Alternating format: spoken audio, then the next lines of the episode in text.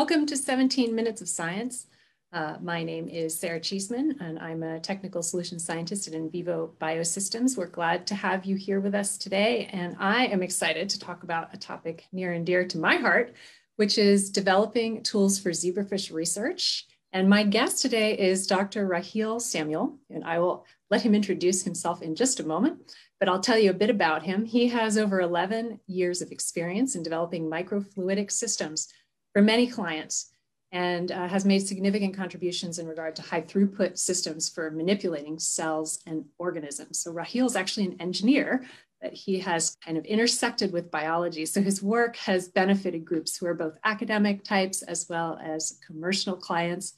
And he's co-founded two biotech startups where he still serves in leading uh, research and development efforts. He is the co-founder uh, one of the co-inventors of the ZEG, which is the zebrafish embryonic genotyper, which we will talk about today, that allows the ability to extract genetic material from live zebrafish, which is very cool.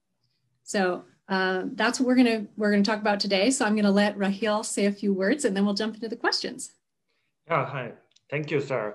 Um, this is uh, really a great uh, privilege actually to come, and thank you for having me uh, on this show. Um, basically, I would say in short, if, if I would describe my interests and uh, professional pursuits, is coming uh, with a microfluidics uh, expertise to solve uh, problems in life sciences that uh, require more speed, more throughput, where samples are small, like zebrafish, and you can't solve these problems using other technologies where our technology can really contribute. So always enjoyed working with life scientists and making life better, healthier, solving uh, problems with diseases. And zebrafish again has been doing that. So yeah, that's Great. Thank you for that that um, context. And actually, I want to jump into a question, but you of course, and what you said just sparked another question. So I'm going to fold them together but your background as an, as an engineer, we'd love to know how you intersected with the zebrafish community. And I'm also hoping that you can fold in for people who are not so familiar with what microfluidics actually is, if you could give us a bit of a definition. Yeah, yeah, sure. Um, so microfluidics is actually uh, the ability uh, to manipulate fluids, uh, any types of fluids, at a micro scale. So um, you get very uh, interesting behaviors of fluids that you can manipulate to do very uh, things that you can't do. Let's say you have a large amount of fluid. So uh, it, it's very similar to what uh, microcircuits are or microelectronics is.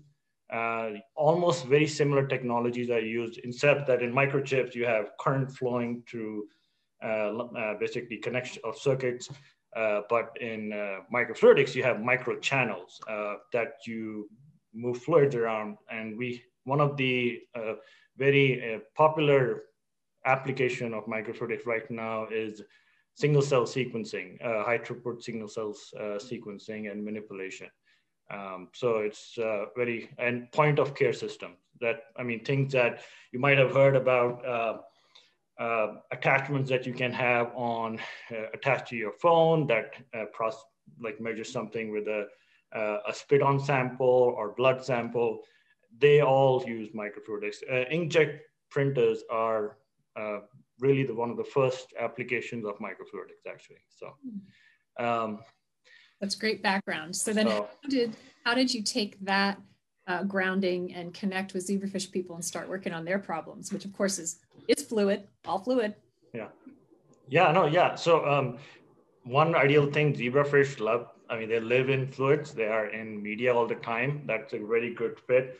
The other thing uh, that sparked my interest in them is um, I was working with uh, uh, C. elegans a little bit uh, in my graduate school studies, and um, then I started looking around what other things are there and what other application, other models that we can look at. And zebrafish was, uh, I read about it and I saw that it's an upcoming model. I think that was in the 2000s, uh, early 2000s. And yeah, I mean, we went to uh, uh, to the university where we were. I was going to. Uh, there were like 20 PIs at that school, University of Utah, and we met a few of them, and they numbered some of their problems that they have. And I think that that's where the ZEG comes in. Is you can actually, one of the hardest thing is to actually genotype these very small uh, samples and keep them also alive at the same time. Uh, can't be done with any anything right now. So yeah, that's where the ZEG came in to hmm. as an idea. So so it was really a collaboration between it was yeah yes your, yeah your engineering background and hearing what biologists were up against. Yeah, so it was like really fun. Like they said, um, I mean, and this is the fun part about uh, university research is like they are positioned to solve some very very difficult problems that uh, let's say in the industry, industry won't take. Um, and so you can have very good creativity uh, like come in and we worked with both on the people on the zebrafish side and then on of course on the engineering side and then it's just fun to just you know come up with like we couldn't even believe that uh, people could when we first came up with zeg and when we first got a set of data people were not like it was like oh wow can you actually do that so that was fun to come mm-hmm. to that point so let's talk about the zeg some more since this this product has recently come to market. Can you tell us a bit about that that journey from those ideation days that you're describing to where we are now and how long that's taken and some yeah. Um, well the way like the way the light bubbles sound you find out what doesn't work right? So you st- you do all these experiments. I think it's uh, uh, by the time it was like at least three, four years of trials, of experiment, trying different techniques, what is available. Um, we had a group of, I would say, six, seven people, uh, including some PIs, some students, uh, and then we had uh, some like uh, part-time full uh, professional graduated engineers to work on on this, and the it was it was difficult, uh, definitely, but I think that what was the exciting part is uh, the goal that we could actually, if we get this to work, the impact it could have. Uh, I think that kept us moving and you know uh, striving for that goal. So. And yeah, how, many, so. how many versions of the ZEG existed prior to what's available today? Do you think? Uh, I would say at least at least ten or fifteen. Wow. But you know you don't you say ah oh, works but it's not as good. So yeah. Huh? I would say at least that. And yeah. then so in that process uh, of creating this instrument which I, I do love the acronym it's kind of catchy the whole zeg i guess it's self-evident when you once you hear what it stands for. Yeah. you uh, founded the company wFluidx uh, I, did that did that come after you had the technology, or what were the steps there? Um, so what what what happened is exactly is uh, when I first came when I was in my graduate school, we started doing a little bit of experiments, um, which uh, we saw what works, what doesn't work, and kind of get into a direction of what the possible methods could be for getting this done.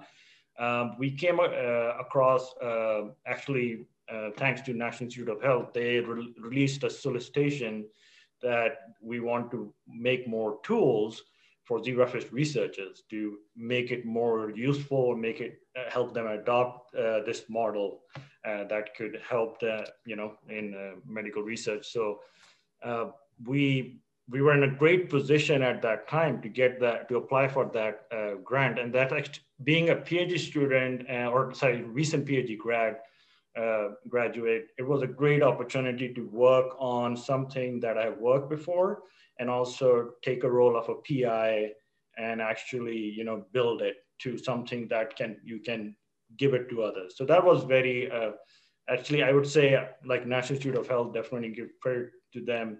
Uh, I think they're definitely behind, uh, we, we needed that support to get there. So uh, through that opportunity, we, when we did the more experiments and, and through that funding, we were able to launch a company, uh, which is now, of course, commercializing it further on. So, and how many people are now involved with wFluidx since since things are rolling? Uh, we are a growing company. I still again, uh, zebrafish is a very uh, very niche, uh, you know, uh, space.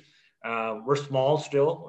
probably, I would say at least five to ten people um, and uh, we're growing. Uh, we just uh, started, you know, scaling up, and collaborating with other groups. So um, it's still pretty small, but yeah, the focus is to more uh, expand our tools more mm-hmm. and actually offer more opportunity for uh, research for zebrafish. So great. Well, let's go there because that's what I wanted to talk about as well. Yeah. And so, just briefly, for people who haven't had a chance to see the Zeg or you know have a visual of, of what it is and how it works, can you describe how somebody might use that in the lab and the problem that it's addressing for them in their workflows day to day? Yeah, um, I think uh, we try to fasten the pipeline of uh, getting mutants uh, to what they uh, basically uh, injection. You create a, a, certain line, and then you have to raise them up, and then you have to crossbreed and everything. So they need it at a certain stage. We actually try to speed that up uh, to help users to raise the fish only that raise only the embryos that they would like because uh, there could be you know i mean this the hit rate is still is still small on terms of mutations and so people have to spend a lot of time so we're trying to almost cut down the time of uh, raising the fish of interest from let's say six months or three four months to in a month or a few weeks um, we're also that also helps in a way that uh, some muta- uh, mutant uh, embryos don't survive long time. They don't survive more than, let's say, seven days. Uh, we actually are able to identify the mutant, mutants, let's say, in two, in two or three days. So you can actually do those that study that you want before seven days so that you can actually get that data that you want with three or four days of uh, age embryos.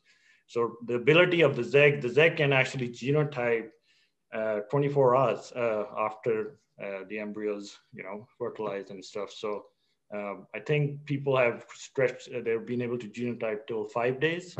Um, there are also uh, other advantages uh, in terms of uh, like storing fish, you know, again, so people are constricted with like fish tank space. So that actually helps there. You don't have to again raise that many fish. So you can get to your you know with with what whatever resources you have you can save on that uh, resource of fish tank space so when i first heard about this instrument that's immediately where my mind went was just the huge ramifications for husbandry where yeah. you rear a bunch of animals that ultimately are not useful to you and at, by cutting that you know over half those animals is is a huge gain for yeah the husbandry yeah. and also efficiencies as you're as you're describing. It's very cool. Yeah, and, yeah, so I mean, it was it really feel felt great that we can come in that uh, part and fill that gap and help in that uh, was like you know at that bottleneck. It was a very it was a very obvious bottleneck for a lot of people so. Yes that's that's that's very true. So to continue on with that theme you're thinking about tools of the future. Are you able to share with us any of the ideas that are percolating right now for what's what's next? Yeah um, that are brewing. Uh, i would say uh, our goal is to enable um, zebrafish as a high throughput model um, that I would say broadly, we're trying to, and this is uh, again, of course, coming around with the ZEG. Uh, one obvious uh, next uh, product is our is to increase its uh, speed more, to actually add more automation to it. Um, we'll be we're working on that right now. Um, so along with that, we're basically our desire is to add more tools with that focus so that we increase automation and also uh, just try to get uh, not the researchers out of the picture, but all, not in terms of tedious work. Get them thinking about their data, enable them to get the data faster, maybe with more automation. Um, not and so that they can spend time planning the experiment, analyzing their data, rather than actually doing the tedious step to gather that data, and to automate it so it's more reproducible, repeatable, and I think that's a big need right now in uh, zebrafish research, repeatability of uh, procedures and protocols, um, as we have so far interacted with our customers. So what we have heard. Yeah, I would echo that. And that's those are the kinds of conversations we have internally, and we also at InVivo talk to zebrafish researchers all over the world, and that is definitely uh, top of mind. Automation will uh, enable yeah, the, the reproducibility piece is really good to think about that. Yeah. Okay. Yeah. We have a couple minutes left. So I have a timer started and I failed to tell you I started it, but Mhm. I know you know I was doing that. I wanted to turn to just a, a, a related topic, but away from the ZEG, and that is um, that you are an entrepreneur. And I think it's always interesting to hear people's stories. You said something uh, to me when we were chatting before we were live about your interest and what drives you in research for now versus research for 10 years down the road. I think you could say a little bit more about how you became an entrepreneur and, and that vision that you have for, for the now. Yeah, yeah. Um, I, I think uh, so. It, to be honest, is like when you are part of something that could actually, um, as a scientist, you, you discover something that can help uh, science, uh, you know, be benefit the growth of science or even benefit health and stuff like that, uh, which where we were in, where I was in with the ZEG, uh, it was like, wow, you can, uh, let's work on that and keep on, like you're in a, such a great position to make it grow. Uh, I think as scientists, uh, that's where I came in as like, okay, can I, can I be with this for a, a more longer? Can I take it to a stage where it can be uh, adopted quickly and can be adopted in a wider in a wider audience because right now it's just sitting in this lab. So i think every uh, graduate student who's working on applied research or science they might have that in, in, the, in them. And i think i would encourage you that i mean we have the support again as i mentioned from national institute of health and also other agency i'm sure uh, that can help you you know get get to take your idea to at least on the commercialization scale because entrepreneurs are so important. I mean, you can have the best ideas in the universities and very in, very in these idea creation centers, but you need those people. And there are different types of entrepreneurs. Like some people are very good at scaling businesses, um, managing businesses, business taking the risk, you know, and there are all kinds of them. So as a scientist you can be that entrepreneur that can actually you know the you can that will be your baby what i would say your idea that you know you make it grow and then share it with others. So that, i think that was my motivation mostly that brought me here. I actually never thought by the way that i'll be doing this. So. I think a lot of people say that so yeah it has it's very it's very i'm i'm i'm, I'm i think the most uh the, the biggest thing was just oh wow this is this technology can help others. Uh, but uh, yeah i mean and that's great that's a great drive. And don't be afraid i guess. So go for it. So. Those are good words of advice. And so in our in our last 20 seconds if you looked back three years as the as a leader of your company what would you tell yourself that you know now that you didn't know then Oh, that's hard to like 20 years from now. No, if you look back three years ago from today at, at, how things were, what you know now and how things were then, what would you tell your yourself? Um, I would say uh, just encourage myself, I guess. You never know what you're going to see. I'm surprised so far. And I think if we are willing to take the risk and willing to work hard on something we believe, uh, I think it's worth it. And I would say, I, I think startups and uh, it's such a great opportunity to learn so much. Uh, and I would encourage, I would, I was not sure at that time, but I would tell myself, hey, no, you, this would be good. Go for it. That's so. a great way to end. And our timer went. So don't let fear hold you back. You know. Raheel, this was really fun. Thank you so much for sharing so. about the journey of the ZEG and to finding microfluidics, which of course sounds like in the age of COVID is relevant every single day with every test that people are, yeah. are taking and analyzing. So we look forward to hearing more about where WFluidX goes in the future and wish you all the best. Yeah, thank you so much for having me. It was a pleasure. Well, thanks everyone for tuning in and we'll see you next time.